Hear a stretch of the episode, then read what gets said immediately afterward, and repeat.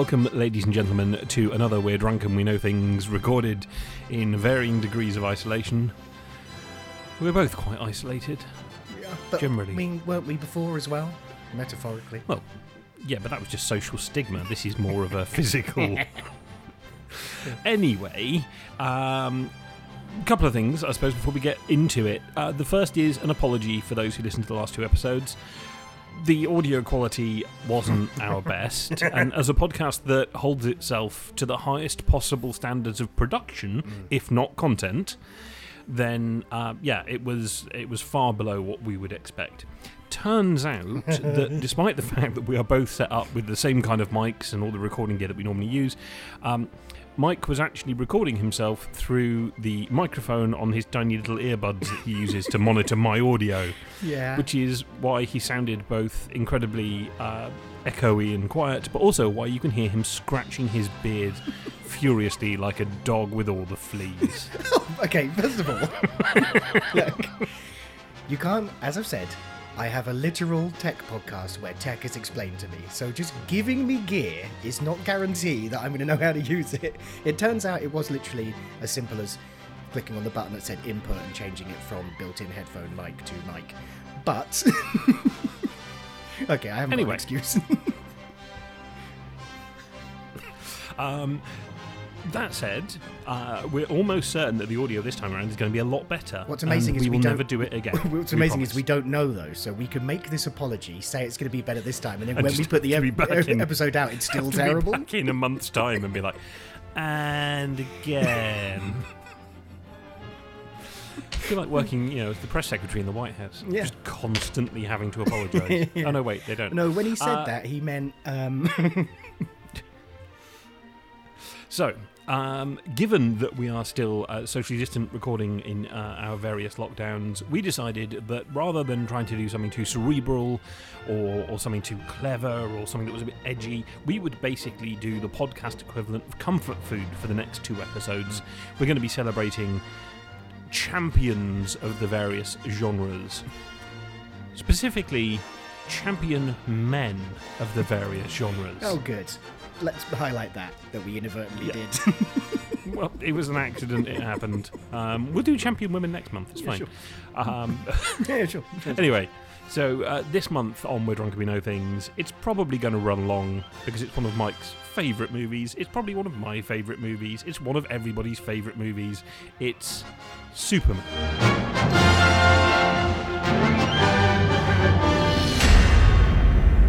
That's what I do. I drink. And I know things. There's nothing better than miming over Zoom on a podcast. There really isn't. uh, but yes, yes, we are doing Superman. It is one of my favourite movies. It is 100% comfort food. I've watched it four times this week, and two of the times were just because I like watching it. It's like having a hug, which is not allowed at the moment. Superman has been arrested uh, and fined heavily. Um, but um, yes, it was released in 1978. It was made for $55 million. Uh, it made $300 million, which in 1978 was a lot. Uh, it was the highest grossing movie Warner Brothers had ever had, actually, at that point. Um, and yeah, like you say, uh, I just, I love it. I've loved it since I was a kid. I think it's probably, I watched that before I read the comics. This is probably what got me into reading comics. Um, and as an aside, today, April the 18th, is canonically Superman's birthday. Amazing. this episode is coming out in two weeks' time. yeah, but the day we're recording it is canonically Superman's birthday. Well, Uh, he's happy 80 belated birthday for two weeks ago, Superman. He's 87 today. He's uh, 1933, April 18th. 87. 87. He looks fantastic. He doesn't look a day over 40. so, well, he's he's 30, isn't he, in the, in the movie? But we'll, we'll come to that. Um, one of the various and many parallels to Jesus Christ. Okay, that escalated quickly. Uh, right, a- we're going to do um, because we assume that everybody's seen Superman. Yeah. I mean, more so than we assume that everybody's seen every movie we talk about. Although that's not always the case. That's true. But in this case, uh, Superman, you must have seen it at least once. Mm. So we're going to do a really quick fire run through of the plot. He said more for my benefit than the viewers. We're doing a quick run through, Mike, Fair enough. And we're doing a quick run through of the theatrical cut, uh, not the cut that you made your wife watch. to be fair, it is kind of the same. It if you dial yeah. it down to the cogent points. Yes, There's just more in each bit. Yeah, yeah, absolutely. Uh, right. So, Superman begins with credits because it was made in a time when they put the credits before the movie. and then the first thing you think is, wait, Mario Puzo wrote this film? What? Uh, but we open on, Anyway. we open on Krypton, and everyone is shiny, and it's like an ice planet, but it's not ice. Everyone is it's shiny. It's a crystalline planet, and Marlon Brando sends uh, Terence Stamp into the Phantom Zone. He does. because he's General Zod, and that has no bearing on anything else that happens in the film, except it's quite important for something that Mike's going to tell us later. Yes. Um, meanwhile, Krypton is going to explode. So uh, Marlon Brando and actress whose name I don't know load baby Superman into a crystalline spaceship that looks incredibly uncomfortable, but is apparently very hard wearing. Sure. He is then fired into space. Krypton blows up. The uh, alien spaceship crash lands, massive furrow across the field, and driving past are soon to be Superman's adoptive mother and father. They just decide to steal a baby out of a field. They keep a baby. That's a thing they that keep happens. It. They just Yeah, keep, keep the baby. We say it. We'll say it's Uh, my we- Fine. so weird. We cut to uh, a young Superman at high school, which then led rise to an entire series that wasn't actually that bad. Uh, and he does all sorts of things like realizing that he's an outsider, a bit of a loner, kicks football, and then his dad dies. this is sad. He runs home and then his dad dies of a heart attack. So then, when Yeah. his dad dies, he realizes that he couldn't save him because of all the powers and decides he has to leave. And he goes north and he goes to the Arctic where he throws a green crystal into the sea and it makes the Fortress of Solitude. Where Marlon Brando turns up and goes, I'm going to tell you all the knowledge of the universe, but for 12 years. Yeah. And then- Basically, you're not going anywhere, son. You're on lockdown. And then when you turn Ah. 30, oh, nice. And when you're on, when you turn 30, I'm going to give you a Superman suit, but you're not called Superman yet, and you're going to fly off, and it's going to be like, pum, pum, pum. Also, give him a Superman suit, which suggests that one of the things he learned in 12 years was amazing needlework. Anyway, Yeah, sure. uh, we cut to uh, Metropolis, which looks a lot like New York, to the point that it has the same landmarks and buildings, but it's definitely not New York, it's definitely Metropolis. uh, and we get to see Otis, who is a Ned bumbling, drunken fool, or maybe just a bumbling fool, but he looks very drunk in that first scene. Yep. And he is being tailed by two detectives, Mm-hmm. and they think that he might lead them to the big man, Lex Luthor. Turns out Lex Luthor is a bad guy because Lex Luthor then kills the two of them Like, in really- an amazing, like, really cool bit. Like, proper dispatches him so ruthlessly. It's like, yeah, he drops is- him under a train. This is a children's film. Oh, there are a couple of bits in this that are really, really harrowing. like, oh, God, don't, don't Um, think too much about that. Yeah, absolutely. Lex Luthor, it turns out, lives uh, in an old abandoned underground or metro station, and There's also got uh, a it's pool talking in about it. his. It's got a pool in it 'cause he's flooded It's the where the restaurant used to be. set. That is the coolest It's amazing. set. I, I like that set more than I like the set for the for Krypton and the Fortress of Solitude. It's We so also get introduced to Miss Tashin. T- Tishin-. What's her name? Miss. Teschmacher, Miss Teschmacher. uh, who is her his um, squeeze and has unnecessarily large breasts. Wow. Okay. She's gangster's mole type number. Uh, Yeah, again, she's got children's moxie. movie. She's got moxie and She brain. has definitely got. She's got two moxies and a broxy and oh boy. right. Okay. Uh, meanwhile, Clark Kent has started a new job at the Daily Planet, has. introducing uh, two more of, or reintroducing, depending on which cut you watched. Um, is Lois Lane on the train in the original cut? Yes. Yeah, so reintroducing Lois Lane, who we've met briefly earlier as a young girl. You saw Clark running Um, past them. Yep, and introducing uh, people like uh, Mr. White, Perry White, Jimmy Olsen. Perry White, Jimmy Olsen, Mm-hmm. big names, and a bunch of other people who don't ever get mentioned again in the Superman universe. Yep. But that's cool. Um, and then we actually get some action. So. Off the back of his starting at the Daily Planet, Lois has to go and interview the president, who's landing Air Force One at Metropolis Airport, which I assume is JFK, but with a different name. Mm-hmm. Yep. Uh, but she takes a helicopter because the Daily. Well, this was made in the uh, 70s, right? Yeah. 80s, yeah. 1970s, So this 80s was this was when press still had money. Yeah. Because they have literally got their own helicopter think, and their own helipad. I think local news people still, local news companies still have helicopters. That's how they do highway TV? chases and stuff. Yeah, oh, TV, yeah, TV not, do, but yeah, not newspapers. newspaper? Yeah, that's true. Okay, so anyway, it turns out that there's a big scene where the helicopter falls off the roof. That is amazing. Almost falls off the roof. It's amazing. It's very scary. And Clark Kent reveals himself as Superman after a hilarious brief moment with a phone box. That is a bad Uh, outfit. Yeah, That's what that guy is. serious blaxploitation.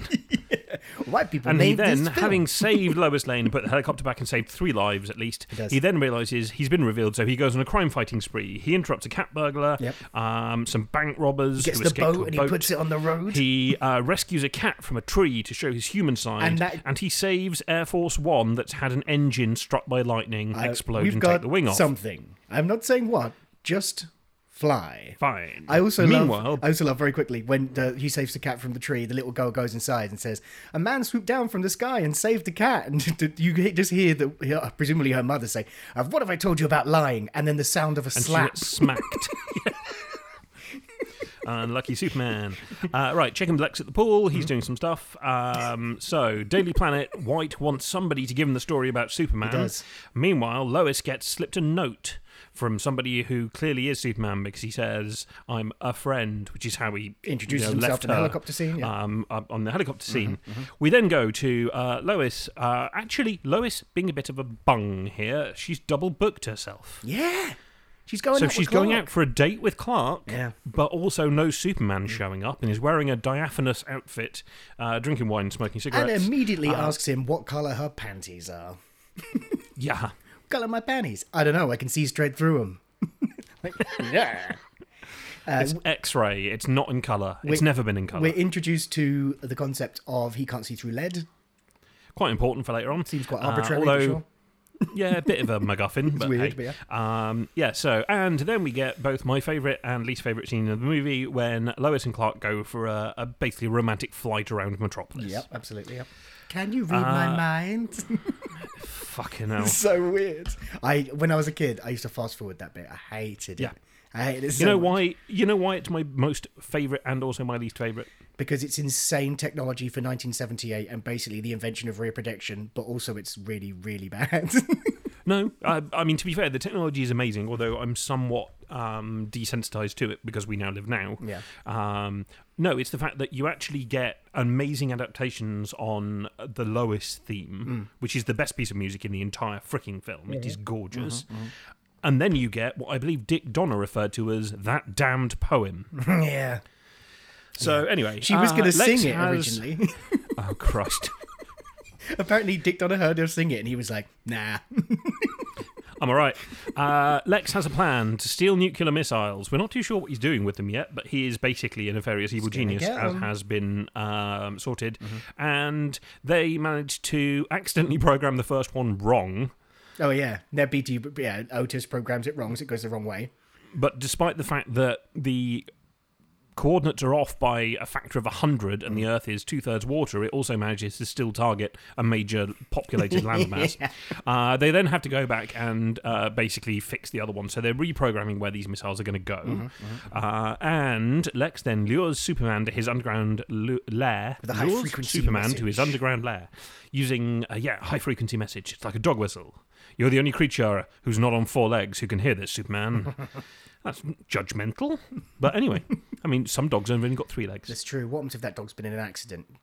Yeah. Is there no or maybe it's one of those two legged dogs on a little trolley. Is there no I mean, they're end to Lex. Luthor's evil? No. There's. there- No. Uh, and he lures Superman and then tries to kill him three different ways, which is a bit daft because he already knows he can't be killed. yeah. Oh, he doesn't in Uh, the Brie- theatrical cut. Oh, sorry. I do Right, like the I do like that added in bit though with like the the fire and the freezing and that kind of stuff. I do like that bit. I think that's cool. I think that's cool. Um, so they get there, and it turns out Superman and Lex face off with a battle of words, and Superman kind of picks him up and tosses him around. bit. love I love when Which he is says, brilliant. "Oh, just take the man's cape." I, I don't think he wants me to, Mr. Everything Gene Hackman says in this movie it, it, it is brilliant. is so It's good. brilliant. It's so good. So uh, he then uh, does a seemingly obvious supervillain thing and explains his entire plan to Superman. And he's got that big map with the perspex overlays. Like he's had yeah, that made. he's really prepped. He's had that made so he can explain it to somebody. And oh, thank God, Superman. Oh, that cost me an arm and a leg. but he tells him that the only person who can stop them is him because he has the detonator. but did he get a craftsman in to do that? or do you I'm assuming I'm assuming that he's just you know incredibly talented. yeah, indeed. He's like an incredible So craftsman. he can he's the only one that can stop the missiles because he has the detonator. Superman demands to know where the detonator is. Lex then double bluffs him by saying it's over there. Superman x-rays everything and then settles on a box that's made out of lead. See above previous plot MacGuffin about the fact that he can't see through lead. true. He opens the box and oh my god, kryptonite that we actually were introduced to earlier because they have to go to Addis Ababa. Um, Oh yeah. Randomly. Uh, kryptonite turns out to be Superman's kryptonite. Shit. What did we say before it was a thing? yeah. Is Achilles heel? That'll do. Yeah, classical education, ladies and gentlemen. and Ah, Six years of uh, Lex- Latin. Lex puts kryptonite on a chain around Superman's neck and basically he falls in a pool. And Lex is free because Superman is at the bottom of a pool, weakened and dying. but he doesn't watch him die. he just leaves. But He's just like, whatever. he doesn't watch him die, I'm out. and he doesn't flush him or put him in a box or anything. Shoot him. No. Yeah. Hold so, his head meanwhile, on the underwater. way out, he has uh, said, you know, where's the other missile going? Because there are two missiles. Even with your super speed Superman, you can't stop both of them. He said the other one going to Hackensack, New Jersey, Mm. um, where it turns out that Mrs. T's mum lives. Oh my god. And she's gutted she is. because you know her she mum. might be a bit of a slut gangster mole with big what's its, but she loves her mum. How, why have you made her a slut? There's nothing to suggest that she's. Don't slut shame Miss Tex she- she- uh, I'm sorry, she literally kisses the next man she meets in this film. Well, let's not slut shame her though, Rob. I don't know. That's not. All right, but anyway, yeah, she then kisses him, and he's like, "Why did you kiss me?" And he says, "She's like, because I don't think you let me before." So actually, if anything, she's a sexual predator. yeah, okay. So she's like wannabe cougar. Uh, anyway, she frees Superman, and Superman keeps his word and goes off to New Jersey. He does. After an amazing moment, and I don't know if this is in the theatrical cut, Mm-hmm. but there was an amazing moment in the control booth where they say, "Where's the other missile headed?" It's like one of the missiles is headed for California. Oh my god, that's headed straight for the San Andreas Fault. Right. Where's the other one going? It looks like it's headed for. Oh no, they're attacking Metropolis. You know, no, sir. It looks like it's headed for Hackensack, New Jersey. Everyone just looks at each other and goes, "What's in New Jersey?" No, that's not in the theatrical cut. No, no, amazing. It's brilliant. um, we'll try and keep those to a minimum, but yeah, as I mentioned, I watched three hours, three hours eight minutes of Superman yesterday. It's an hour longer. It's an yeah, hour it's longer. Superman saves Mrs. T's mum. Uh, does actually uh, is unable to stop the westbound missile, but manages to fix a whole bunch of stuff. He flies underground and picks Uh, up the fault line. Yeah, apparently that's how fault lines He work. stops the Hoover Dam from collapse. Well, no, the Hoover Dam collapses, but he stops it with rocks. Uh, It's important that he stops the Hoover Dam collapsing because Jimmy Olsen and Lois Lane have gone out there to do stories. Um, about Lex buying reason. up all the land. Yeah, that's it. Yeah. Uh, Lois is investigating the story. Uh, her car gets crushed in an earthquake in what is probably the most harrowing scene of the entire film. It's really bad. It's, It's really dark. horrible. It's horrible. Yeah. Uh, yeah. so Um, she gets, she and gets killed. Superman makes it to the car, but not in time to save her. Uh. Lois Lane is dead. and he's like, "Ah," and he does like a super scream. Yeah. and then he flies into a thunderstorm uh, and sees the face of his father in the cloud. And his father says, Simba, one day all this will be. No, sorry. Um, his father tells him that he can't mess with Earth history. You can't manipulate the events of Earth history. And then he hears Jonathan Kent say, "You were put here for a reason." And he's like, "Yeah, you're right, Earth Dad." So he flies. So he flies into space Right. and spins around the world really quickly so the world stops spinning one way and starts spinning the other way. And apparently that makes time go backwards. obviously. Yeah, I'm. to be fair, I spent a large portion of my childhood genuinely believing that that would work, Right. and that if we got everybody to run the other way at the same time, we could hmm. just go back an hour. I honestly used to think when I was a kid that when you walked in the direction against the direction that the Earth was spinning, you weren't moving, but the Earth was just spinning underneath you. That technically is true. Yeah, how- you've got to move quite fast. Yeah, you'd have to be moving at the rate at which the world is spinning, right? Fine, how fast? challenge Does, how fast does accepted. Earth spin?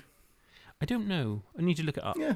Okay. Fair enough. Right. Anyway, Anyway. so he uh, puts the clock back Sure. and undoes Lois's death, which also, for reasons of plot, doesn't undo any of the other things he fixed.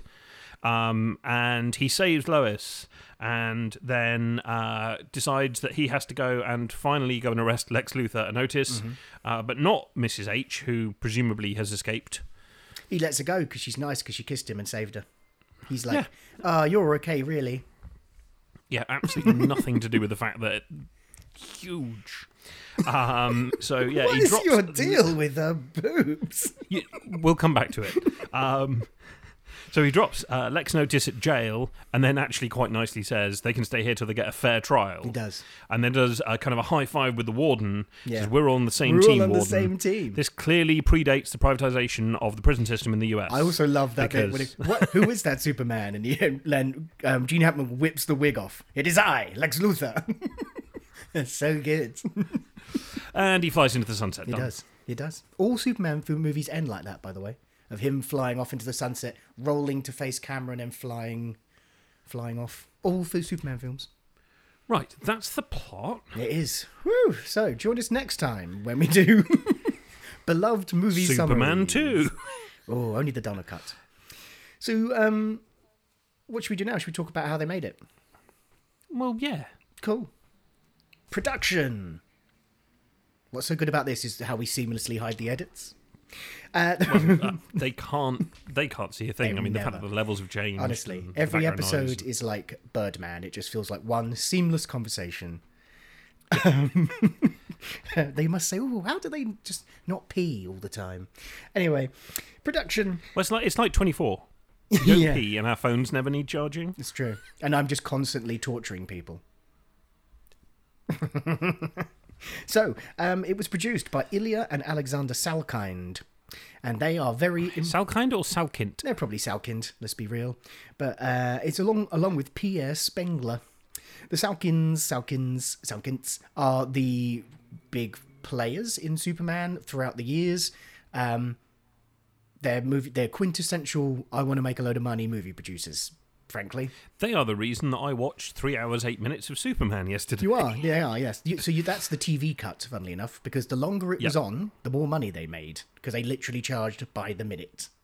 Yep. So it's not a director's cut. That's just a we want that more money.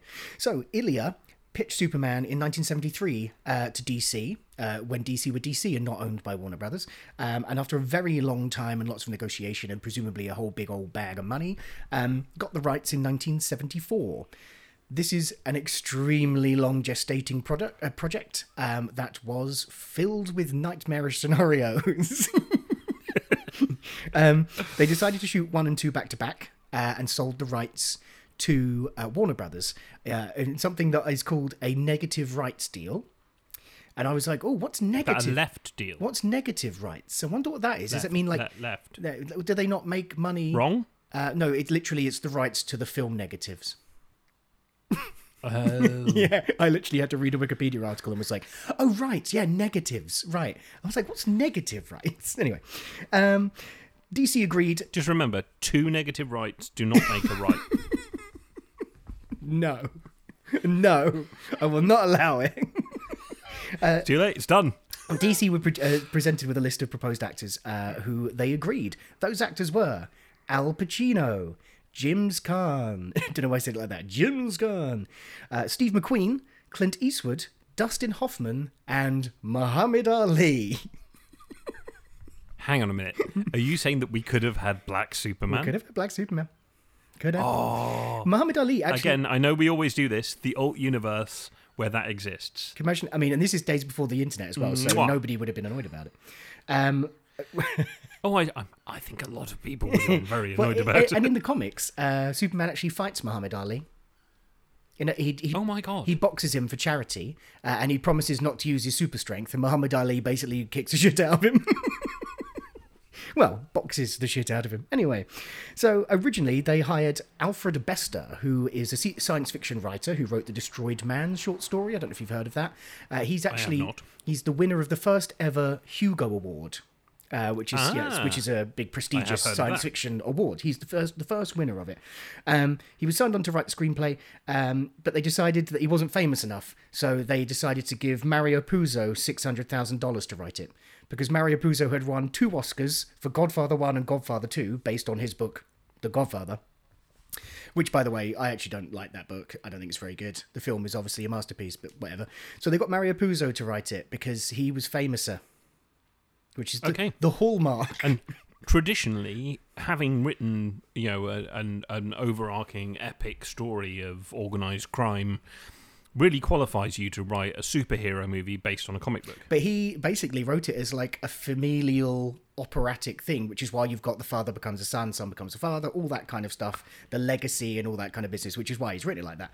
Um, they wanted to do.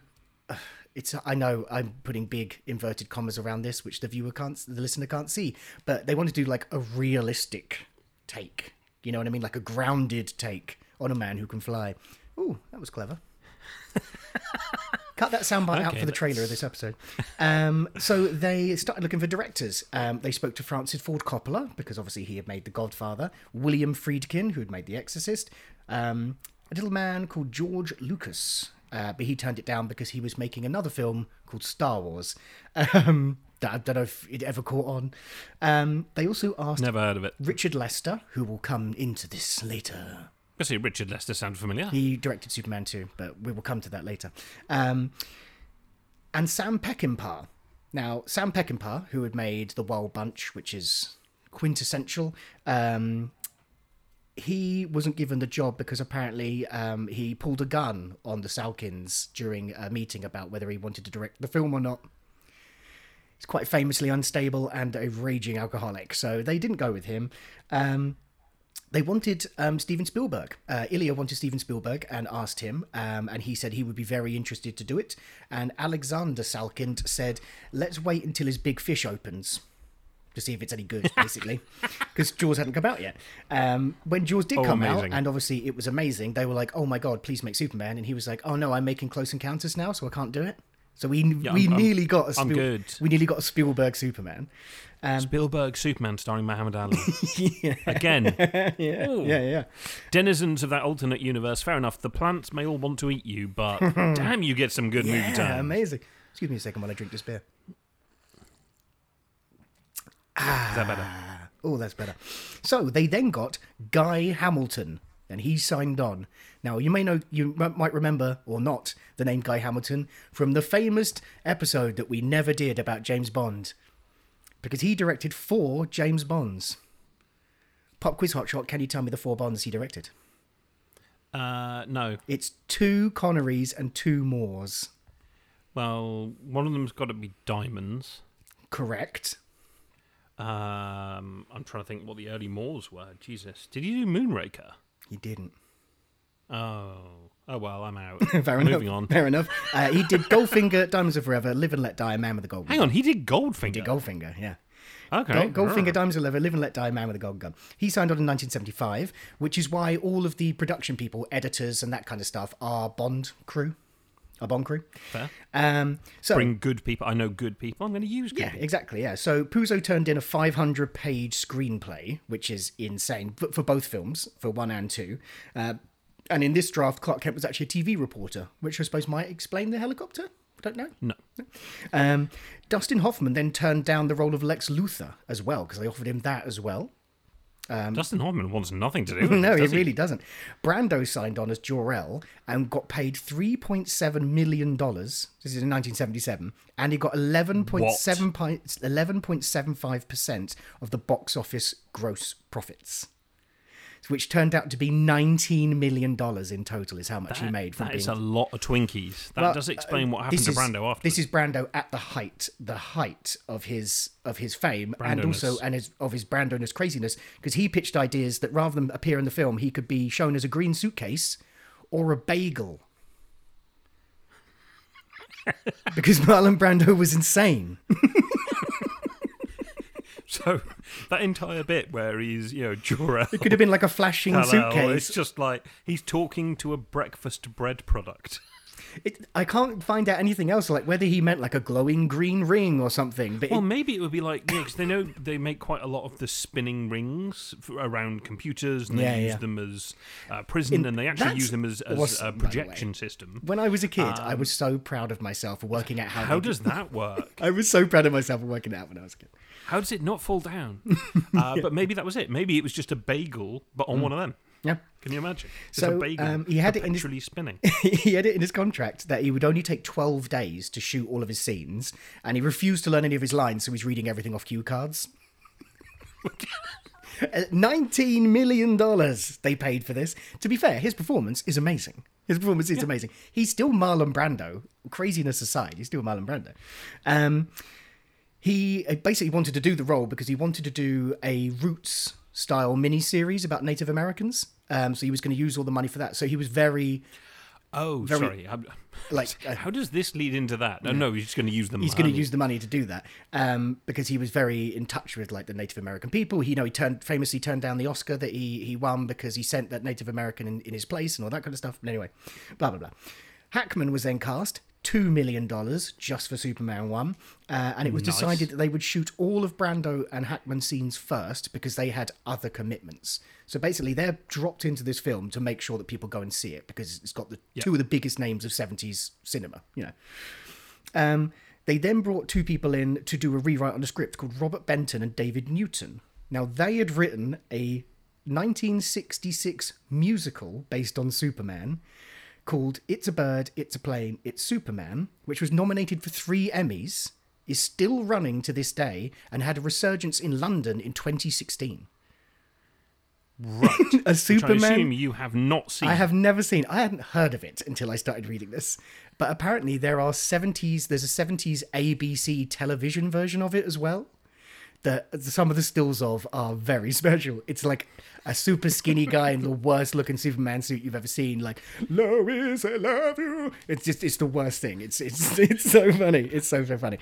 Um, but apparently, very successful and beloved. This musical. Um, I've got a literal Superman tattoo, and I've never heard of this. anyway, um, the new script was considerably campier um, because Mario Puzo took it all very seriously, um, as one should. It included a And scene. also, they got in two guys who literally wrote a musical yeah, so, for their yeah, last job. So they re- they rewrote it and made it much campier. Apparently, there was a scene where Superman is flying around looking for Lex Luthor, and he's just like stopping all the bald men in the street. In the streets of Mono- uh, Metropolis, and at one point he stops, and it's Kojak, and it was going to be a Kojak cameo, and Kojak was going to say, Amazing. "Who loves you, baby?" and stick a lollipop in Superman's mouth. I, I'm not gonna lie.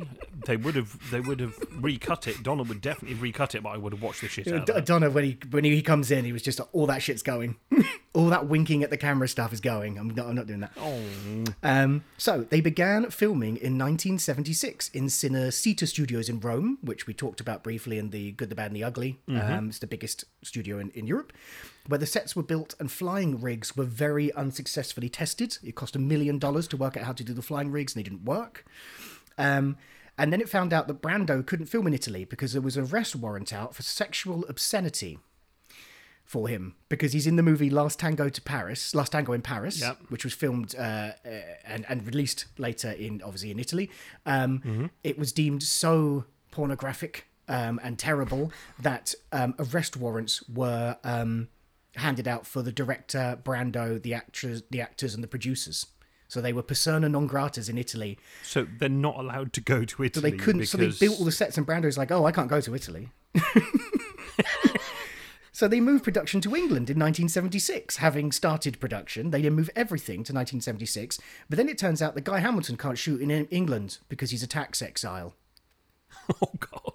So they fired him, and Richard Donner was then brought in because they saw the Omen, and they were like, "This guy's got the goods," uh, and they paid him I also like the fact that Brando they moved the entire production to another country. The director, oh no, you're out, mate. The director. Yeah, exactly. Amazing, isn't it? Amazing. Um, Richard Donner was then brought in. Um, he brought in Tom Mankiewicz. I can't say his name. Mankiewicz? Mankiewicz? Uh, to rewrite the script, um, which at that point was a shooting script of 550 pages, which is bananas, even for two films. Donner said when they rewrote it, it was down to 120 pages. Um, the WGA wouldn't credit Mankiewicz as a writer which is why it still says Mar- screenplay by Mario Puzo, even though, from what I understand, little of his screenplay was actually left. Mankiewicz was then credited as a creative consultant. So Donner seriously pissed off the WGA by doing this, basically. Richard Donner pissing people off is a very much a through theme of this. Richard Donner doesn't give a fuck. It's amazing. It is truly amazing.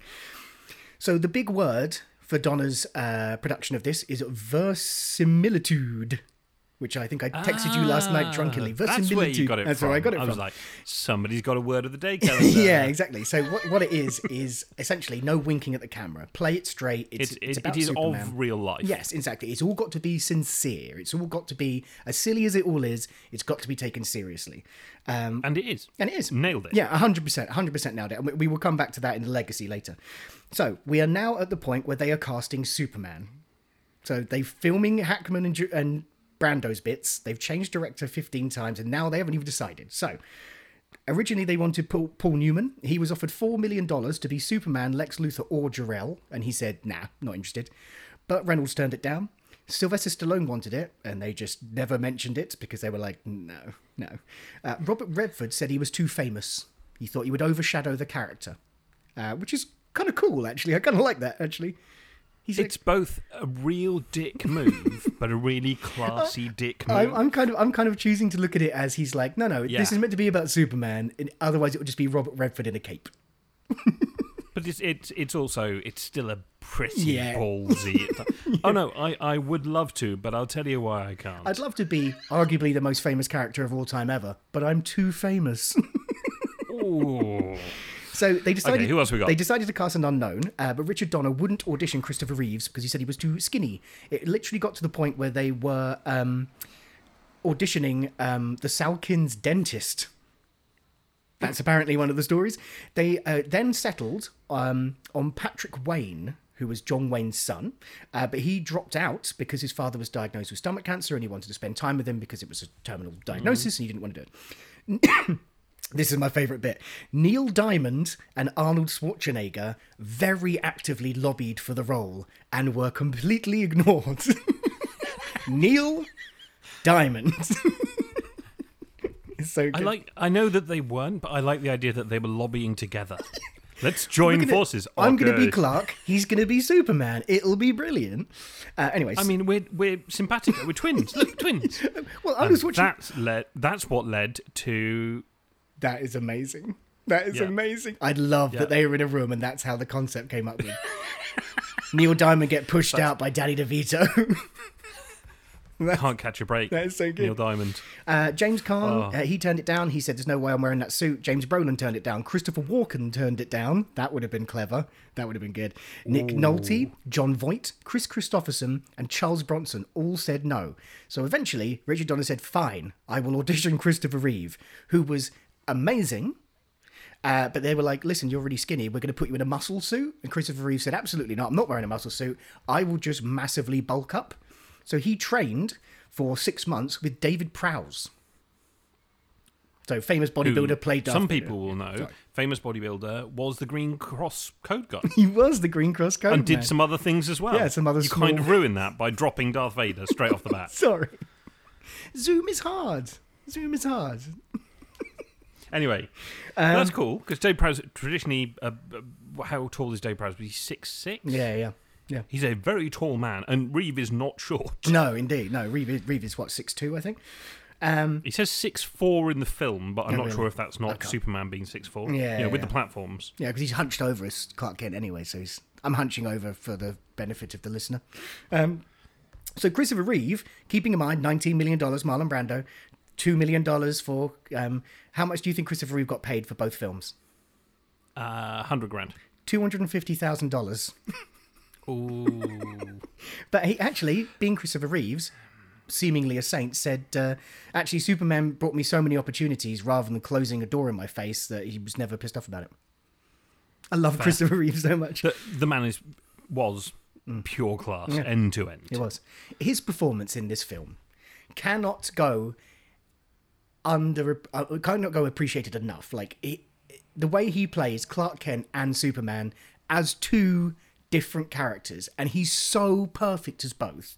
It it sets a, like a new standard, or it sets the standard for comic book movies. But we will come to that in Legacy anyway. Sorry, we've got we've got Okay. we've got a little bit left to go through for production.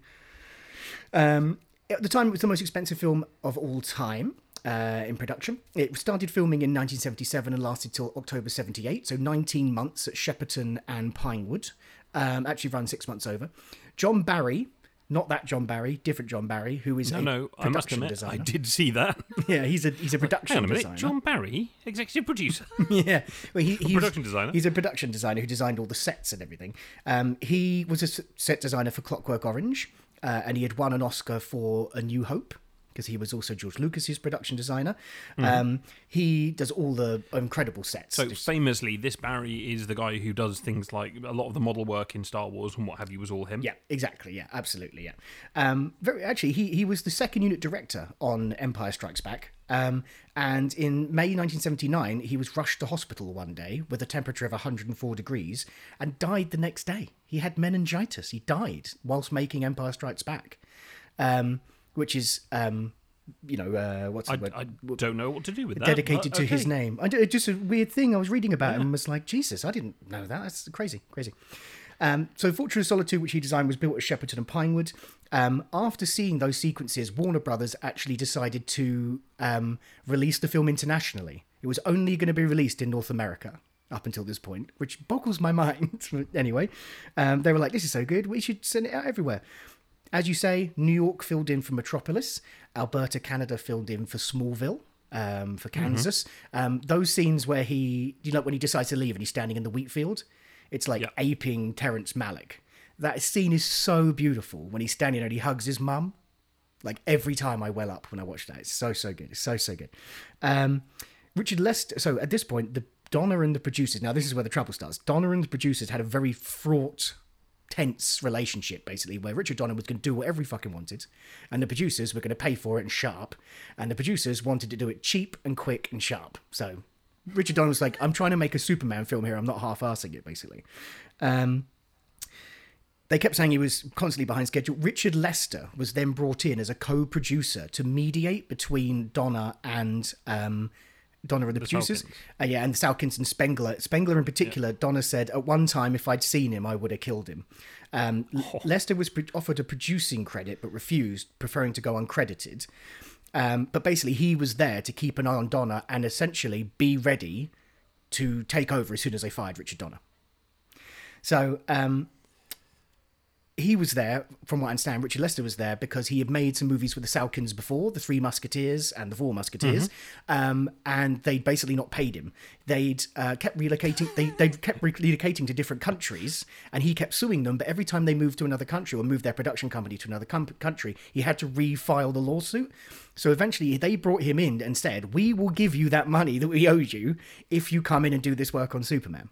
So they've got that over him as well. Not the nicest people, these people, clearly. Um, Richard Donner obviously didn't really trust Richard Lester for good reason. Richard Lester didn't really want to do this, but was kind of thrust upon him, kind of thing.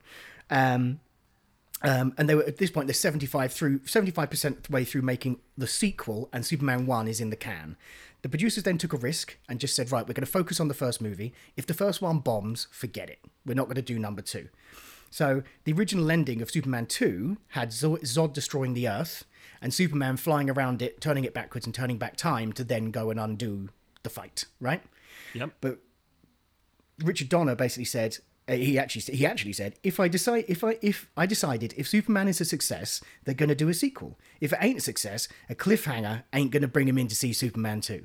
So he said, "Screw it, we'll just use that ending for this film, and then we'll sort it out later. We'll sort it out later." Um, so they're doing all that. So just I want to very quickly touch on the last bit of production, which is the special effects, because we will talk about the release and what happened with Superman two a little bit later.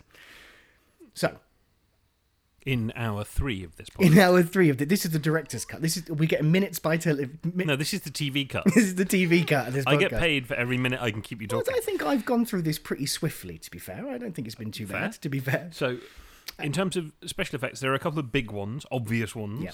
so I mean, Flying. yeah. So that's the, kind of what I want to talk about, really, because there's obviously an enormous amount of miniature work and that kind of stuff, which is. All, I mean, can we? In which case, before you get into flying, can we just take a moment because again, extended cut or no, I Mm-hmm. the trouble is I didn't have a chance to watch both, so I don't really know what's in one and what's not. Um, well, we've all been very there are busy. Rob, I sections towards the. Sorry. We've all been very busy out and about all the time. Well, you know, it's tough. um, so there are certain elements, certainly when during the earthquake sequence, where you've got the street in the town and the houses are literally collapsing. yeah, yeah, yeah. Um, and those are clearly models, but they're full size sets on pneumatics. Yeah, It's amazing. because you've got it? actors in them. yeah. And again, it's that thing that we always say. It's like this predates CGI. It mm. predates an awful lot of stuff. Mm. Obviously, they, they came up with some very smart uh, bits for the flying sequences. yeah. But even so, if you actually watch that scene and realise that those were real buildings mm. that were built in such a way that they can basically collapse in an And like earthquake the, the streets cracking and then apart and stuff. uncollapse again. Yeah, yeah, and like streets collapsing and cracking apart and all that kind of stuff. And it, yeah, it's it is The, I mean, the pneumatics budget on this alone must have been off the charts. fifty-five million dollars. I mean, it, it, this is Fair. this is this is at an age when actually that phrase of "you can see it all up there on the screen" is really true because it really is like it, it, it's in, it's insane design and just it's like absolutely ingenious. There's also a couple of bits where they really cut some corners. There's some of the miniature work is Oh, really the miniatures obvious. when like the dam breaks. the dam bursts.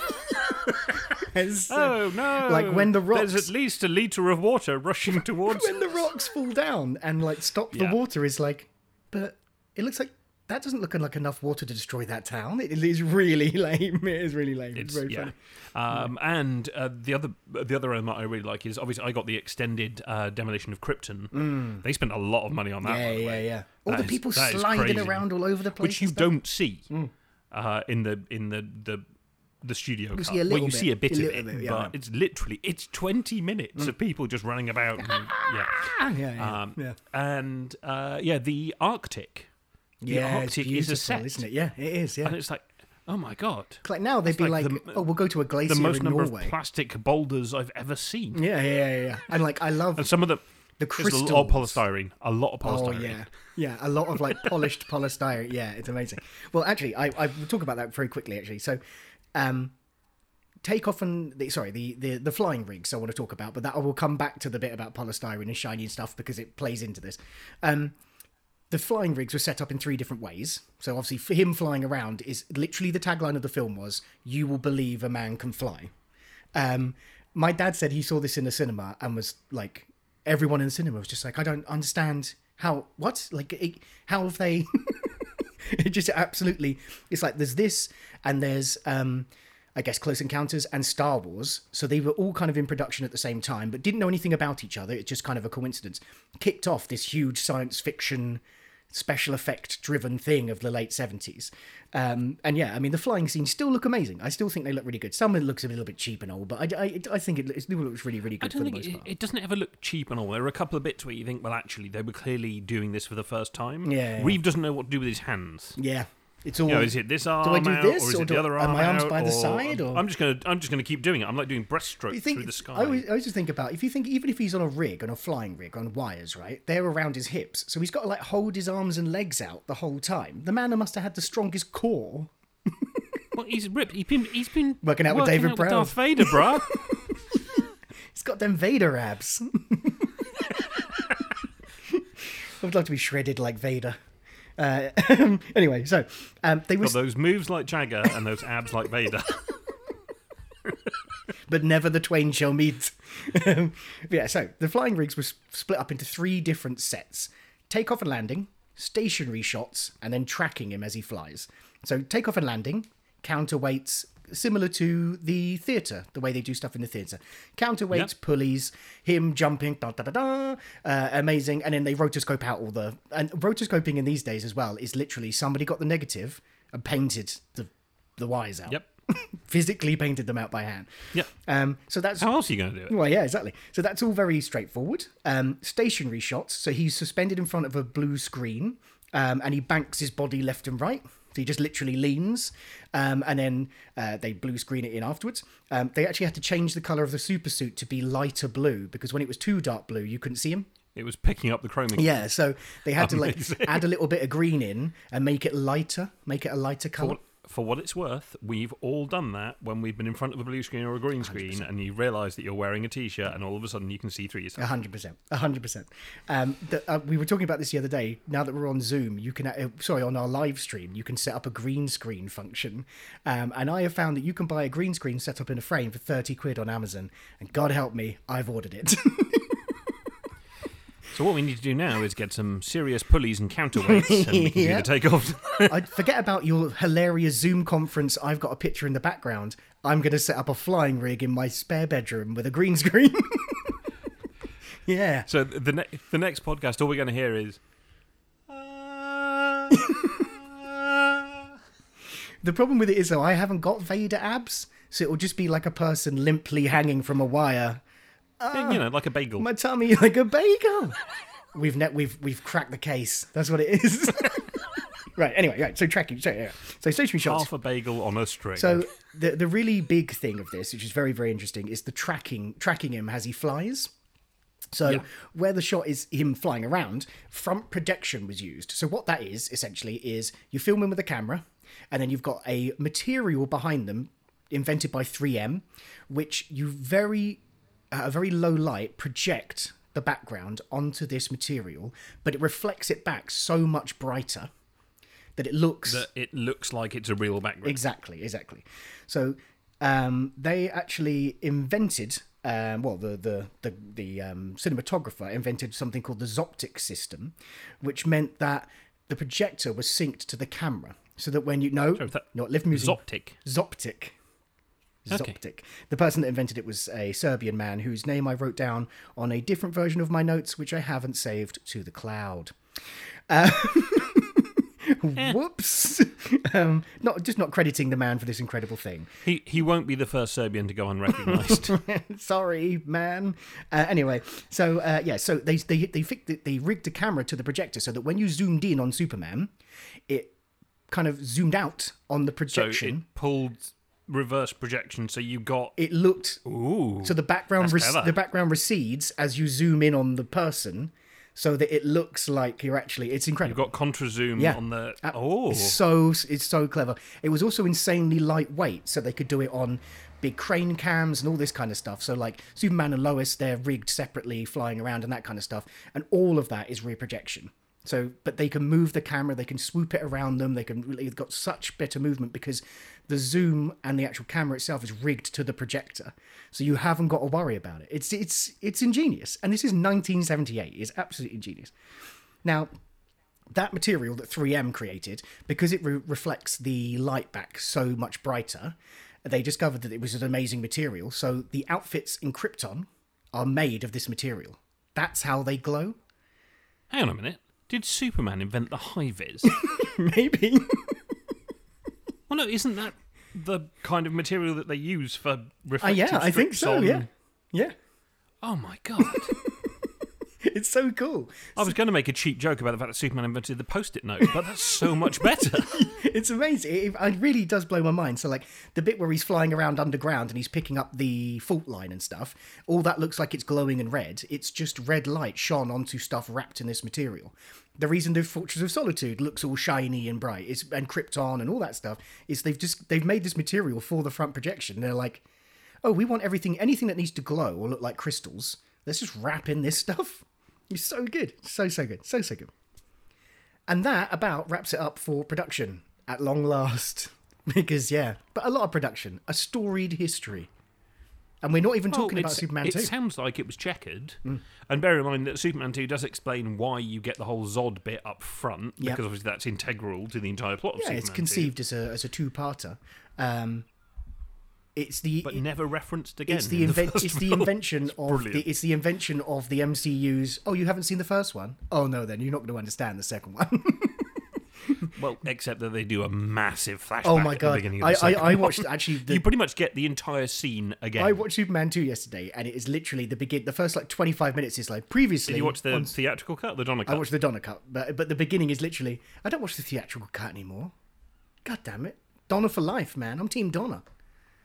Mmm, Donna. Talking of things I miss being in quarantine. I watched The Simpsons the other day, and he gets um, Could you not make one? he got yeah, I definitely could, but it's not the same.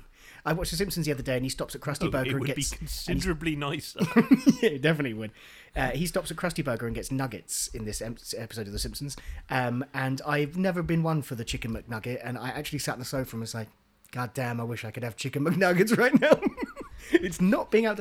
I, re- I watched a documentary, uh, the, well, I say documentary, a 30 minute YouTube video um, about the Filet-O-Fish uh, the other day. Uh, because lockdown. God. so what are you going to do? And I've never had one. Don't. They're, they're nasty. I kind of want it. I kind of No, want it now. they're really, really bad. The tartar sauce and cheese? Ooh. No, it's the fish. It's oh, You know what you imagine that fish shouldn't taste like. Is it like mashed or is it like flaky? Uh, Oh, it's mashed and, and reconstituted. But it's like, do you remember those cheap fish cakes that used to be more potato and parsley than fish? Yes, yes, I do.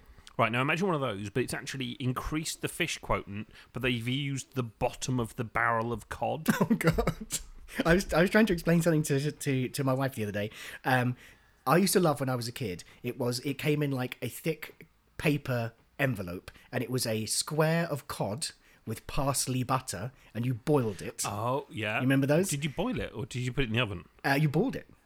Well, at least my mum did. bag in a bag card. And when I was a kid, I loved this stuff, and my mum used to buy it for me as a treat. Actually, you might quite like a fillet of fish. I used to love it. My mum used to buy them for me as a treat. you, you may have gone slightly down in my estimation, The- but the- yep, the- I mean, but the- as and when they reopen, Mike, you can go. I will have a Big Mac because, frankly, Oh, I'll have a Big Mac after all well. of this, I'm. Rela- Hang on, so which one's the side burger? The fillet of fish is the side burger. My greatest invention. Oh no, no, no, no. What we can do is we can do a proper classical meal. You have a starter, you have a fish course, you have a soup course. I mean, I say soup, I mean shake. Yeah. Uh, Oh, then you have a meat course, and then you have dessert. people keep asking me, what's the first thing you're going to do when you get out of quarantine? Coffee and petit fours. Mackie D's. Why? I'm a foodie. Uh, my ultimate treat when I was a kid was my mum used to buy oven pi- cheap oven pizzas from Asda's, um, but my ultimate treat was she would microwave them instead of put them in the oven because I liked them. go all- I liked them all bendy and the cheese being all really stringy. When you say cheese, the two strands of cheddar on each The- CD size. the pizzas in Asda's were called tomato and cheese pizzas because they have to they have to um, label the the ingredient that there is the most of first. so they were called Bread. tomato and cheese bread discs. Bread tomato. anyway, Italian bread discs. Superman. Yes. Anyway, so they can't call them Italian bread discs. They're made. they're literally made down the road from you in Watford. exactly. Right. Anyway, Basingstoke bread discs. should we um, talk about the music of Superman instead of my weird? Oh, Snacks when I was a kid. Let's let's. So originally, Right, so it's it, it's it's John Williams. is John Williams. Originally, it was going to be Jerry Goldsmith because he worked with Richard Donner on The Omen, uh, but he dropped out. So they were like, "Ah, who else can we get?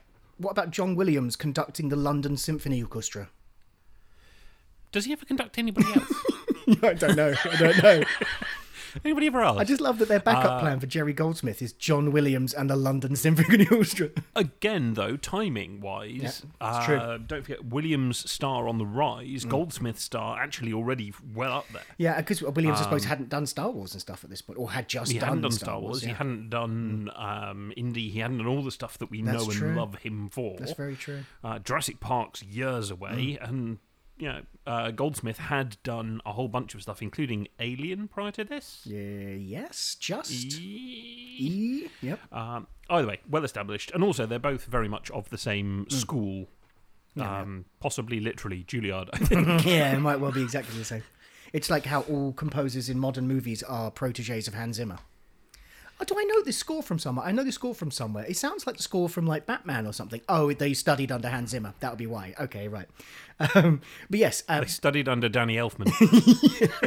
uh, but no, they uh, the, the score is amazing. I mean, it's you know the Superman fanfare, one of the most famous things So soundtracks it's ever. John Williams starting to do what he then went on to do for an entire career, incredibly successfully, beautifully, and wonderfully, uh, which is um, making the string section earn their crust. Yep.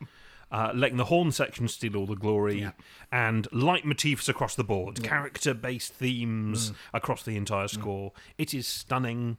It it really is is. gorgeous. It it's really a bit weird for some of the incidental stuff if you actually listen to it. I was saying to you uh, off mic just before that uh, it does rather raise in my mind a slight characterization of Williams' scores. He really, really loves writing the character themes for the the leading lady. Yeah, a hundred percent, a hundred percent. And this is well one example of many, which which which you you should you should explain. I'm not Well, going to so steal your whole thing. Lois's theme in this film is, to my mind anyway, the best theme, the best piece of music. It even outshines the main theme, the main fanfare. That's fair. Okay. fair. And again, you've got the same thing that crops from Indiana Jones with Marion's theme and Yeah. the, the love theme, uh, as I think it's called uh, in in that movie. Uh, obviously, Star Wars. Um, you've got Leia, and again the love theme. and he just he likes Leia's, a bit of love. Leia's theme. Jesus Christ. That's so good. Um, So But no, I, my favorite bit is actually the actual piece of music Krypton when they first when the movie first opens on Krypton. I don't know why. I just I find that uh, a touching is a weird way of putting it, but I just don't why. I find it very emotive. It's just really really good.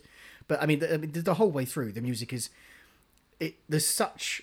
I mean that that bit when we they, we cut back uh, twelve years later, and it just cuts to Reeve in the suit. you get the first. Well, actually, it's not the first because they've done it, but it's slow and you're yeah, it's, slow, measured, and yeah. it's oh god, it's slightly muted. it's legit goosebumps every yeah. time, every time, uh, and it's like it's at a point where like, okay, I'm not really going to talk about Man of Steel because I will become enraged. But But we, when we'll they mention it later. where Hans Zimmer references the, the John Williams' Superman motif in that score, it is it, it like it distract it almost distracts you from the film. That You're like, oh my god, that's the Superman theme. oh my god. oh, my God, Superman's here. I know him. Um, but yeah, the, the, the John Williams game where you get a person to try and hum the opening of the Superman theme, the uh, Star Wars theme, and then Indiana Jones, and almost nobody can do it. I would assume you can. I can do it now if you want. oh, really? Okay. So could do Superman. All right. So Superman.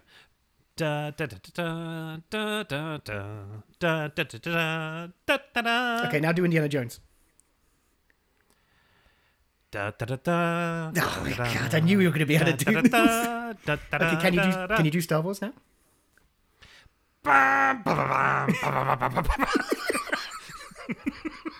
I knew you. I can, but do- not not quietly.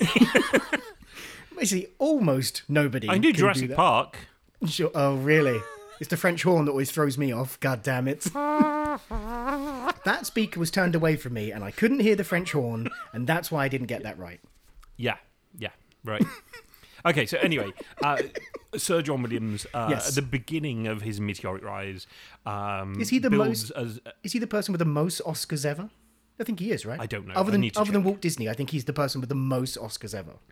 Certainly the I'm most assuming that nominations. he just. I'm assuming that he just keeps them on top of like a massive grand Oh piano. yeah, incredible. Yeah. It spans seventy octaves. He keeps just adding. He started with like a regular piano, then he had to buy a baby grand, and he has to keep upgrading. They've had to invent a new. He can't actually use. I mean, the notes up here only dogs can hear, and the notes down the other end, if he plays them, it will actually cause earthquakes. They had to invent a new type of bigger piano so that John Williams had somewhere to keep all his awards. Yeah.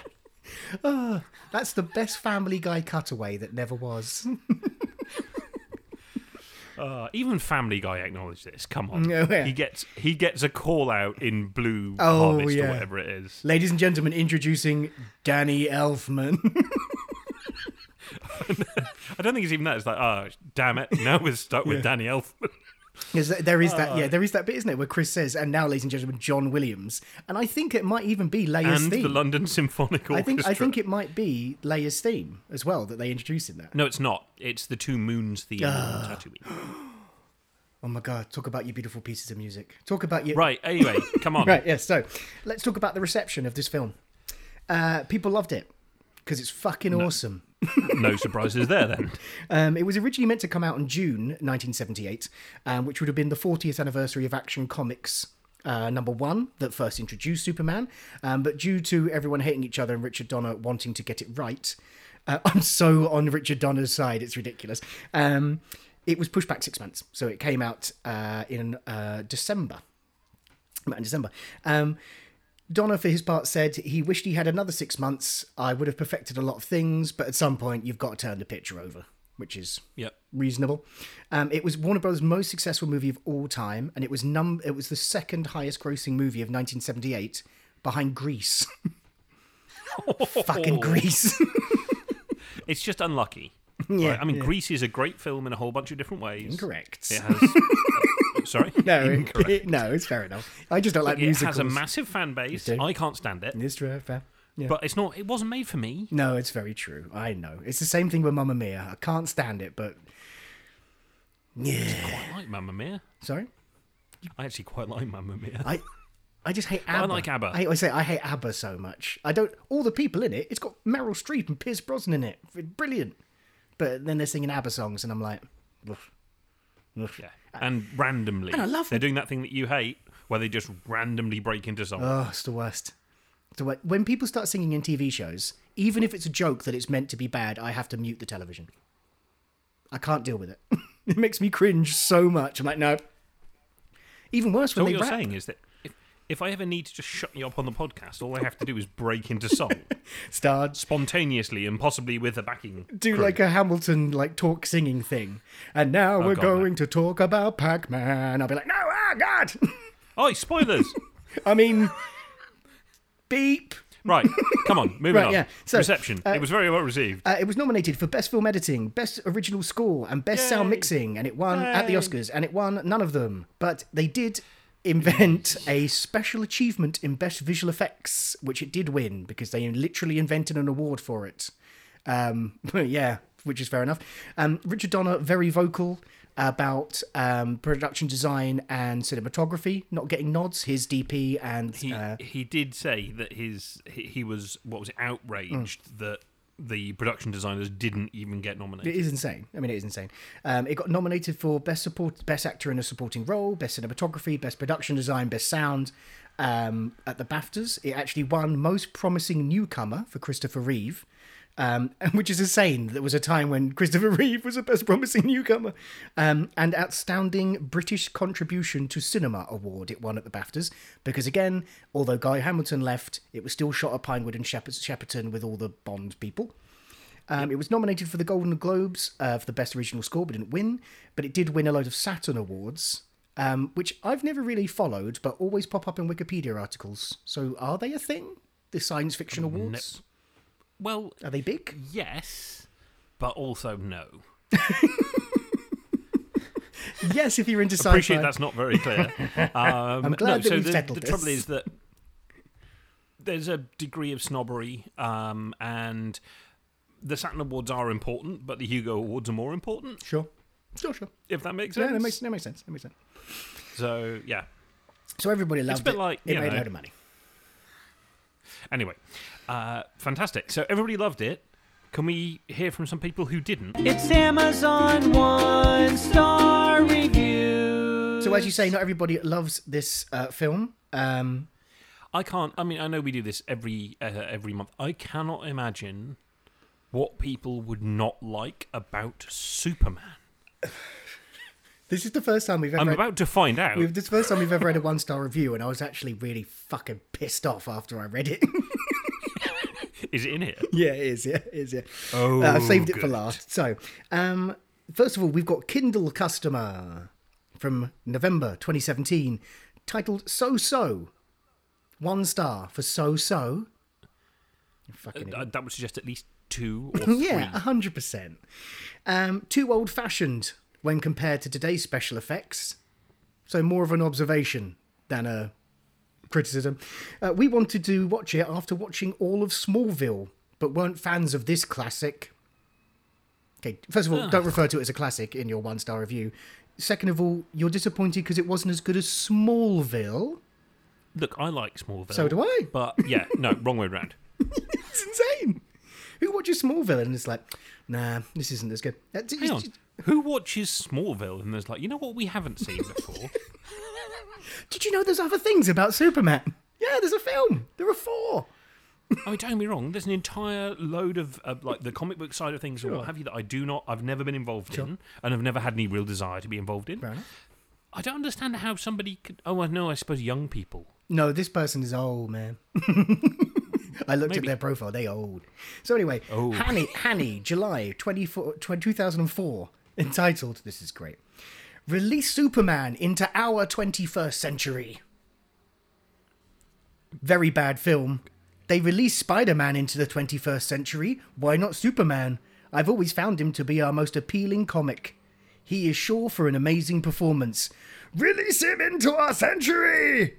All in caps. Not sure what she's looking for. Release Or him into our century! Uh, he did give his only other review is five stars for The Matrix Revolutions. Is that the third one? W- Wow. Release him into our century! Do you think they, they might actually be in the parallel universe that got Muhammad Ali? I'm honestly, Uh. yeah, maybe. I'm honestly, it's, sometimes it feels like someone's gone on and written a review so that I can find it one day and put it on a We podcast. might, have, we might we, we might have to start doing that at some point. By the way, it'd be hilarious. So there were only three. The ultimate uh, Eiffel Tower. the Rob. ultimate Bible Tower. There, there were only three uh, because the third one annoys me so so very much. Okay. Amazon Deep breath. A fucking coward. fucking coward. July 2006. Probably good back in the 70s. Fucking snide motherfucker. This is probably great DVD if you're buying it for nostalgia and want to watch the movie you loved back in the 70s when you were dumb. But Yeah. to anyone who will be watching the movie for the first time today, it is absolutely horrific. Crazy, ridiculous, impossible plot with murderous explanation holes. Kryptonite? Why does that hurt Superman and not ordinary humans? it's quite clearly explained. The real kicker was when he reversed time. Oh god, if you finished high school, then this movie isn't for you. So that was his original review. Right, is that the one that made you angry? He is Oh, then coming vociferously Okay. attacked online on Amazon. I've never seen replies to comments really before, but Oh, yeah. this man had replies, and they, people were not happy. So he updated it just this year, last year, 2019, and he said, "Okay, maybe I was a little rough. I apologise for offending anyone. I apologise if you were offended." He says, "Sorry, you know that old that old chestnut. Oh, I'm sorry if you feel that way." Wait, are you apologizing or making this my fault? and so he comes back as an update and he says, I think I'll just sum up what I meant to communicate in 2016. The plot isn't believable, and the solutions uh, posed in the movie don't even have a scintilla of sense. In my opinion, for a super Somebody else got a word yeah, indeed, calendar, for a superhero movie.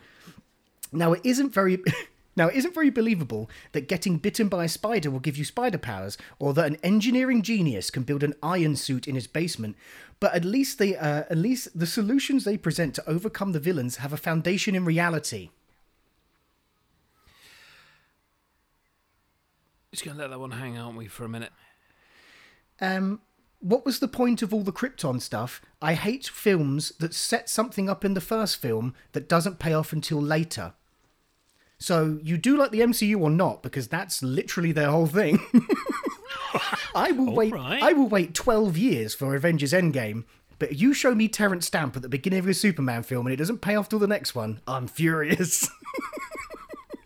It kind of has a point. no, fair enough. Uh, so, if you really enjoy Superman and really enjoyed this movie, you'll probably like this. However, if you are young and you are used to modern good superhero movies, then I think you will want to kill this film. Kill it! Kill it! Kill it for fire! Uh, you should watch the TV extended edit because they tried. They tried fire. They tried bullets. They tried ice. It didn't work. you kill this movie. I just. Oh god. I mean, this is something that we've mercifully managed to skirt around. Yeah, there will be a whole bunch of uh, modern comic book movie fan people, and I, I care little for what any of them think of this. No, I agree. You know why? Because I was a child in the 80s. I wasn't even born when this was released. However, I do remember watching, hmm. it may even have been, it wasn't the three hour version, hmm. but it was definitely on VHS in my house. It was played regularly. Yeah, 100%. And I loved it. And, and frankly, if, if you love the MCU, you should be thanking this movie because this sets the template for superhero films. Yeah. Literally, every This, superhero this film is the love. reason we have Batman in 89 and everything that followed. All the Nolan movies. Literally, I mean, we, well, we'll talk about that slightly more in Legacy, but we can get into it now. To be fair, but um, Well, let's go. Let's go. Come on, let's do it. Legacy. but like literally, when Christopher Nolan made Batman Begins, he said the word verisimilitude to the studio. He said, "We." What do you say? He said verisimilitude. Versim- Verisimilitude. verisimilitude. Anti-distinctly minty. The battery on my iPad has run out, so I can't look at it to see the word. So I'm just running from memory, and I'm a bit drunk. And I'm a bit wound up about this review. Right. So anyway, Yeah. Um, but yes, He said, he, said verisimilitude. verisimilitude. He said we're not going to wink at the camera. We're going to do exactly like Donner did in the seventies. All all that kind of playing it straight and not being like, don't worry, it's a comic book thing. That is because of this movie. So all of the MCU, all of the Just DC to universe. Just to take a moment, I hope you're listening, Schumacher, you schlock. yeah, exactly. Because when Even Burton managed to play this straight with Elfman on the strings. with the anchor of it, so it's so unfair to Danny Elfman, who is a very accomplished and very good composer. I'm, I think he'll be okay with it. Yeah, I think, yeah. To be honest, So funny. Oh no, two guys on the internet don't like he's me. outside with the Oh, well. he's outside with the YouTube guys. he's outside the house.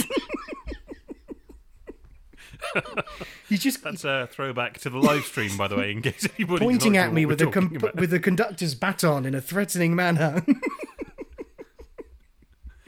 Somebody's playing the tuba behind him in a jaunty fashion. but no, it, um, it really does set the template for for for all of that kind of stuff. So you know. Okay, fair enough. Look, it's 1978. You might not like it. You might not like Superman, but this is where it comes from. Like, have some under- have some self awareness, man. Yeah. So angry. And also, just go and talk to somebody who's not 12 yeah, um, or 17 or whatever. Talk to somebody who for whom this was their first big Superman movie, and then go and watch the Spider Man movie that was also made in the early 80s, yeah, absolutely. And, and the thing is which is, is well, bloody awful. These kids with their Tom Holland Spider Man, the Raimi Spider Mans, incredible films. Spider Man 2, the Raimi made, fantastic movie. And that's very much the same feel as this kind of movie. Oh, you're not a fan? Um, not massively, but that's Oh, okay. well, anyway, but yeah, but it, again, it's Like say, it's the same kind of tone, is, is what I'm kind of say, trying to say. Um, So, if you like Superman, good. and if you don't, that's also okay. It's the strong stance. we live in a free world. We're taking the strong where stance. you are permitted to your own opinions, but please don't put them on the internet and please don't get into fights over We're them. taking the very strong stance of kind of do whatever you like, and that's fine. Just live and let live, damn it. Yeah. God. No, what I was going to say was, if you like Superman, what else would you like? perspiring. Well, I we've kind of covered. I'm perspiring. I'm so angry. Uh, no, um, I do, I do, I do, I do have very, very many recommendations. Um, live your whole life reading God, Superman let's- comics. Uh, that would be my advice. don't need to.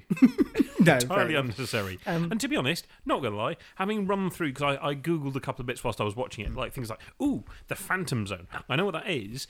Turns out, comic book um, uh, writers, uh, especially, love to latch on to these little points Mm. and really, really, really overuse them. Oh yeah.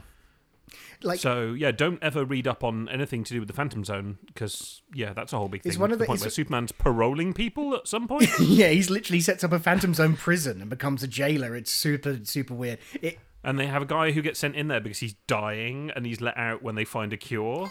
Like, okay, labouring. The- really, the- it's the- like a big spinny cool disc. the canon, the canon of Superman, like any comic book thing, makes absolute perfect sense and is very enjoyable whilst you're reading a comic. But once you condense it into like an article explaining what the context of it is, you go, wait, this is ridiculous. but no, I would say that realistically, let's see if we can do a kind of a recommendations without necessarily having to drink all of the comic book Kool Aid. Okay. That might be incredibly unfair, Well, but what else have you got? uh, the Superman 2, the Richard Donner. Superman 2. no, Superman Two is amazing. No, uh, absolutely. Especially the Donner cut. Yeah, absolutely. And it has to be the. Donner cut by and large because they kind of fucked that one up the arse as well. Yeah, indeed, indeed. But we're not doing Superman 2, we're doing Superman 1. Um, Uh, Superman Three, Superman 3. which I actually love. It's my favourite. is that the one with all. Richard Pryor? It is Yeah, yeah. as a computer hacker genius. Yeah. You can probably see why I might have aligned myself slightly more behind that And one. I like that. I like that one. And she like the And the terrifying, terrifying where she gets taken over by into the computer at the she's end. like wrapped in cables Oh and my stuff. God. Yeah, so good. Ah. Yeah. He crushes the That diamond, literally crushes was the coal that was, and turns that was diamond. that was the stuff of nightmare, literal nightmares for me for at least a decade. Um, the best sequel to Superman 2, Superman Returns, the Bryan Singer movie.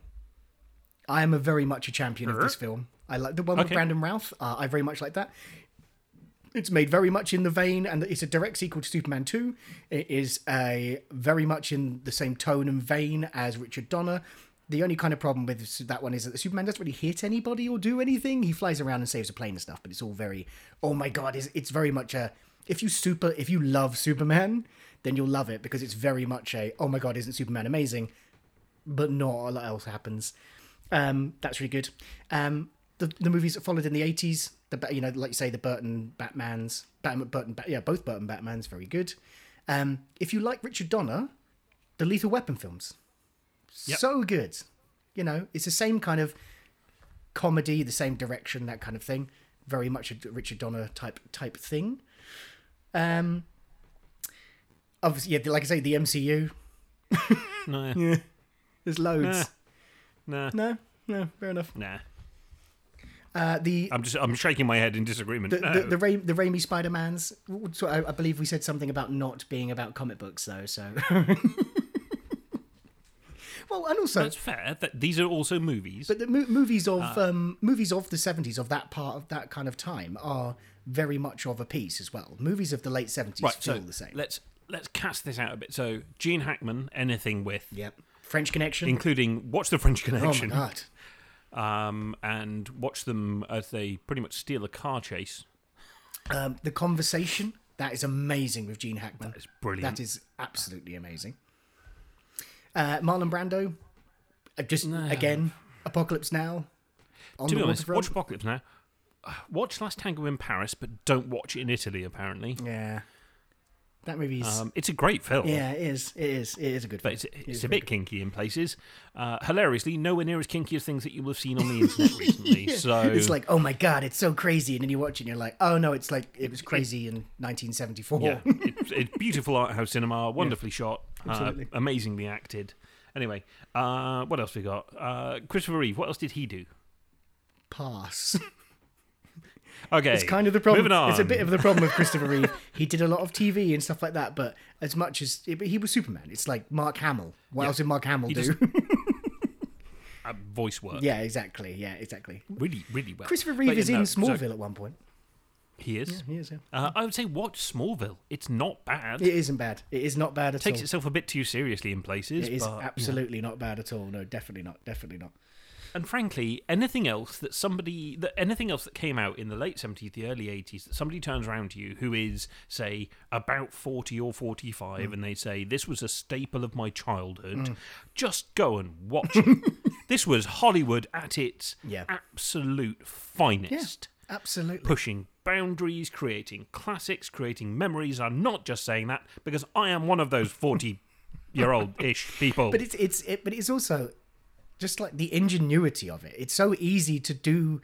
Like that tagline, the tagline of this film is "You will believe a man can fly," because this is an era when green screen and all that shit. People are like the end of Avengers Endgame is ins- amazing when they all appear in the portals. Captain America's got the hammer. I nearly stood up in the cinema. It's amazing. That is every more- day more- for us. That's every day for more us. swarming CGI. Yeah, absolutely. This is So, oh my god, there are a hundred thousand orcs coming Yeah. over that hill. Like, no, they're not. They created a special Oscar for this film algorithm. because they worked out how to do rear projection and wires Front projection. front projection. Front projection. um, uh, yeah, uh, yeah, rear projection and wires. You know, it's it is it is They invented material for it. They paid Marlon Brando money to be a bagel in this movie. He, well, he certainly did his best. And if not, he continued working long afterwards. Sort of. Anyway, that that I think brings us to a close. I think so. That's been Superman. It's. I'm pretty sure. Looking at the clock, I'm, I'm showing about an hour and a half. I don't think it'll be quite that long. it will be a bit over now. We thank you for your time. Um, we hope that you have enjoyed. Well, Superman, which you can't not enjoy. He's literally super. If you don't believe me, go back and watch it. Yeah. It is heartwarming. It is every bit the Sunday afternoon family classic Mm. that you remember it being or that you want it to be. The cars are old. Bits of the special effects might be a bit shoddy, but fundamentally, this is easily one of the greatest superhero films ever made. And if you disagree with us, fine. It's a free planet. we will see you in two weeks' time when we're going to be talking about another champion a champion, actually a champion is a champion who is actually a year before Superman. So we're keeping it real in the 70s. Until then, uh, from our various isolations and lockdowns, this is Mike and Rob, and we're not going to know things saying stay safe. And we'll see you soon. Who can stop this constipated with the awful animation and the complicated plot? Who's got the rap to drop on Japan? This looks like a job for the OG. Superman! I'm killing it, you're grilling it. I'm villainous to vegetables who dance around in hammer pants and hide their tiny genitals. My level is incredible. I'm out of your league. You want justice? I'll bust this nut up in your GG. Greasy, sick MC from DC. One breath I'll freeze your whole measly species. You're primitive and limited. You live in a village of idiots. Step in metropolis, oh step a carrot period. How many times are they gonna rewrite your story? Three, two, one. Let's try that again. I'm too fast. I'm like a ninja. no, too slow. The lag on the video might be a bit high, to be honest. So let's go again. Three, two, one. Look, what am I? Some kind of movie expert? Remains to be seen. let's Mike. do our remains movie. to be seen. Let's do our movie podcast. Welcome to two guys who know nothing about anything that they talk about. That's just called the internet. That's fine. Coming up next week, vaginas. Oh, yeah. the clitoris. The legend of the clitoris. oh boy. It's like Okay. Na- National Treasure Three. Nicolas Cage is definitely not finding that. I'm he he doesn't seem like a generous lover. And it's funny because it's one of the most instantly recognizable things of all time. But there's the famous that John Williams game, which we're not going to play because you're the only person I know. We're going to play it on the live stream. Okay, oh, okay. Uh, in a week's time. Right. Uh, in fact, no, a week ago. Well, you basically So- you get a week ago. if you weren't listening to the live stream, shit. Um, I'll cut that out.